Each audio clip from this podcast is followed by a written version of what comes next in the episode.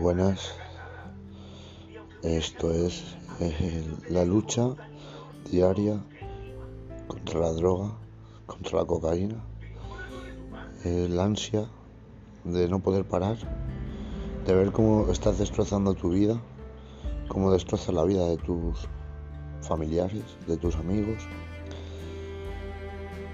Te das cuenta cuando ya has consumido, te entra la ansiedad, te entra el mono, pero no puedes parar. Hoy dices que sí, que ya nunca más, convencido, pero mañana vuelve otra vez. Ese pensamiento, esa forma de, de autodestruirte, no importa nada.